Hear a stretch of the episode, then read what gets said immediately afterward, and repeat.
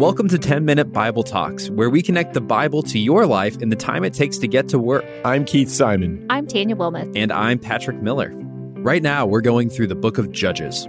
If you haven't subscribed to our new podcast, Truth Over Tribe, I'd encourage you to take some time and go do that right now. We've got interviews about culture, politics, and the things you really care about with people like John Mark Comer, Jon Tyson, Os Guinness, and many, many others. It's going to be a, a great podcast. I've been excited about the interviews and the topics that we've taken on. So stop right now, go subscribe to Truth Over Tribe on your podcast player. A few nights ago, I tucked in my daughter, and as I left the room, I started hearing her crying. And, and that's pretty unusual. Uh, so I, I turned back around and came back in. A little bit of context here. She started kindergarten a few weeks ago, and, you know, emotions have been running high. So I get into her room and I ask her, Why are you crying? And she looks at me through her tears and she says, I don't know. I took her little face in my hands. I looked down at her right into her eyes and I said, I love you. You know I love you, right? And she began to cry even harder. And she finally says to me, How do I know you love me? Now, these are the moments that break your heart as a parent. I mean, in a fraction of a second, you begin to question everything about your parenting style. I mean, how can my daughter wonder if I love her? How could she ask the question, How do I know if you love me? And then as I kept thinking about it, it started to seem crazy. I wanted to say, look, you know I love you because I make you lunch and dinner every day. I bathe you. I clothe you. I read stories to you. I teach you. I laugh with you. I encourage you. I tie your shoes, button your dresses, comb your hair, keep you safe, take you to fun places, talk to you about your day. That's how you know I love you. Isn't it obvious? But the thing is, that's not obvious. On this side of Adam and Eve's rebellion, the human heart is shot through with insecurity. The most confident person you know wakes up in the middle of the night wondering if she's a fake. The most intelligent person you know goes to bed wondering, Am I actually smart enough? The person that you love the most will often wonder, Does she love me at all? Does he love me at all? You see, when humans chose to rebel against God, it created this gap in our relationship with Him. It created a divide between us and the one being who can tell us with absolute finality, You are enough. I love you. And without those words of affirmation, we're always left in a state of profound insecurity. It's an insecurity that plagues us literally from the womb. It's an insecurity that makes a little girl wonder, How do I know if you love me, Dad? It's an insecurity that I think makes every child of God repeat that exact same question How do I know, God? How do I know if you love me? There's few characters in the Bible who are more insecure and unsure than Gideon. When God calls him to lead Israel, he says to God, Surely you don't mean to talk to me because I'm a nobody. I'm definitely not enough for this job.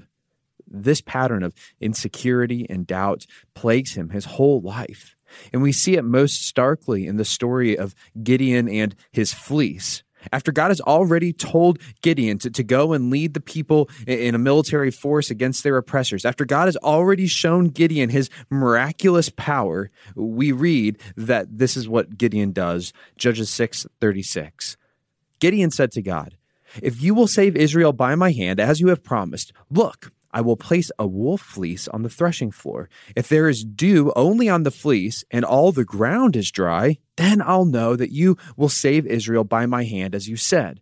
And that's what happened. Gideon rose early the next day. He squeezed the fleece and wrung out the dew, a whole bowlful of water. But the ground around it was all dry.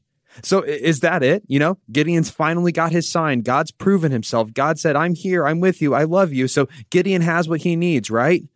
No, he doesn't. Verse 39. Then Gideon said to God, Okay, well, don't be angry with me. Let me just make one more request. Allow me one more test with the fleece, but this time make the fleece dry and the ground be covered with dew. That night God did so. Only the fleece was dry, all the ground was covered with dew. This won't be the last time that Gideon's insecurities about himself and God crop up in uh, his story. But for now, he's satisfied and he goes forward with God's plan. But we have to be really careful. Gideon is not upheld as an ideal. Gideon is being portrayed as an adult who's acting like a child. He's an adult who's acting a lot like my daughter. Uh, you see, my daughter, she's been given plenty of ways to know that her dad loves her, but she's only five, so of course she needs to ask me that question. But Gideon isn't a five year old, he's an adult. And there's something totally bizarre about him acting like a five year old before he leads squadrons of warriors. So often in our Christian life, we act like Gideon. We don't want to go forward with God's plan. We don't trust what he tells us about loving our enemies, resisting gossip, keeping our bodies sexually chaste outside of marriage, committing ourselves to words that build others up instead of tearing them down, speaking truth, pursuing justice, giving generously. God's already been clear about what He's called you to do through His Word. And He's shown you how much He loves you by doing nothing less than sacrificing His own Son for your sake. Just stop and think about that. How do you know that He loves you? He gave His child for you. And yet, so often, we, I, act like Gideon. I lay out my metaphorical fleeces and say, God, if you really love me, if you really want to do this, then just give me a sign. And the simple truth is that God rarely does it because Gideon is not an ideal to copy, he's an example to avoid. But what's that mean for us? I mean, if we all are insecure on multiple levels, if we're all still uh, in the depths of our heart, five year olds longing to hear God's approval and voice so that his words, I love you, I'm with you, can make us whole, if all of us are like that, what do we do? Well, I think what God would say is don't ask me for signs. Signs aren't what you need. Signs never convinced Gideon that God loved him and that God was with him. He gave him plenty of signs. These aren't the only ones, and they never convinced Gideon. No, don't ask for signs. Just ask God Himself. Do what my daughter did that night. Look at God and say, God, how do I know you love me? And he'll answer you not by giving you miraculous signs, but he will answer you in his word. He will answer you through prayer. He will speak the words to your heart that you so desperately need to hear. After Iris asked me that question, I kept my eyes locked with her. And I spent five nonstop minutes not only telling her how I loved her, but why I loved her. And as I did, she slowly stopped crying. The fear and the anxiety, it left her body. She relaxed. She smiled. And it was like those words filled her up. It was like they set her free. Don't you know that that's what God wants to do for you? To take your face into his hands and tell you how he loves you and why he loves you. He does. He loves you. He will be with you. I hope you hear him even now in your heart saying, I loved you so much that I made you that I designed you down to the smallest atom. I loved you so much that I gave up my greatest treasure for you. I love you so much that I promised to stay with you and never leave your side for a moment. You are loved. Don't ask God for a sign to go forward in your journey. Ask for his voice. Thanks for listening. If you've enjoyed this content, please subscribe and give us a rating. That helps other people find this podcast more easily. Also, ask yourself who could you share this podcast with? Texting an episode to a friend or a family member is a great way to help them grow spiritually.